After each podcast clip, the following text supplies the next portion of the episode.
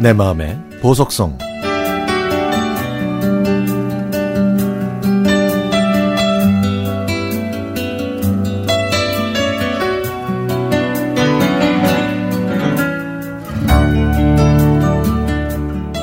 내 마음의 보석성 사연은 대부분 아련한 첫사랑이나 감동적인 이야기들이 많아서 많이 고민했습니다. 저의 이 민망한 사연을 보내도 되나 싶어서요. 그래도 뻔뻔한 저는 굴하지 않고 이 글을 보내봅니다. 저에게는 거의 4년 동안 함께 해온 티눈이 있었습니다. 발바닥에 나 있는 그 녀석은 시간이 흐를수록 무럭무럭 자랐고 사태의 심각성을 뒤늦게 깨달았던 저는 방학을 이용해 피부과 병원에 갔죠. 병원에서는 크기가 커서 제거하기가 힘드니까 일단 먼저 약을 발라보라고 해서 저는 일주일 동안 정말 열심히 그 약을 발랐습니다. 그런데 아빠가 이제 다음 단계로 가도 될 것 같으니까 한번 도련해 보자면서 얇아진 피부 겉표면을 열심히 제거해 주셨습니다. 다 끝나고 봤더니 제 발바닥을 완전히 폭탄 맞은 전쟁터로 만들어 놓으셨네요.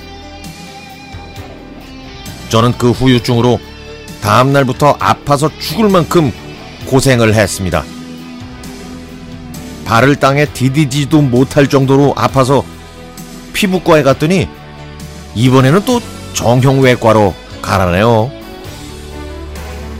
아름다운 제 발바닥을 작살낸 아빠는 당신이 그 원인 제공자라고 미안해 하시면서 끝까지 저와 함께 해주셨죠.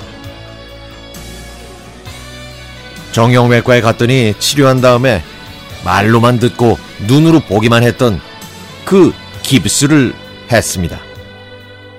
저는 제 몸을 끔찍이 아껴서 단 한 번도 크게 다쳐본 적이 없거든요.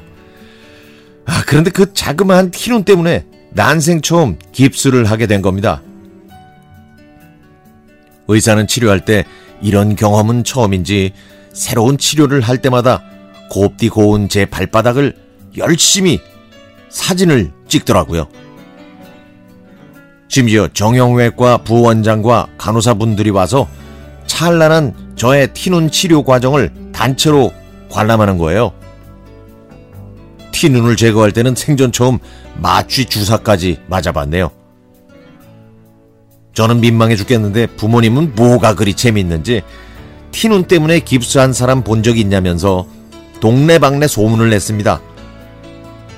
결국 저는 티눈 때문에 일주일 동안 깁스한 채로 매일매일 쩔뚝거리면서 정형외과에 출퇴근을 했죠. 사정을 모르는 사람들은 아마 어디 크게 다친 사람이라고 생각했을 거예요.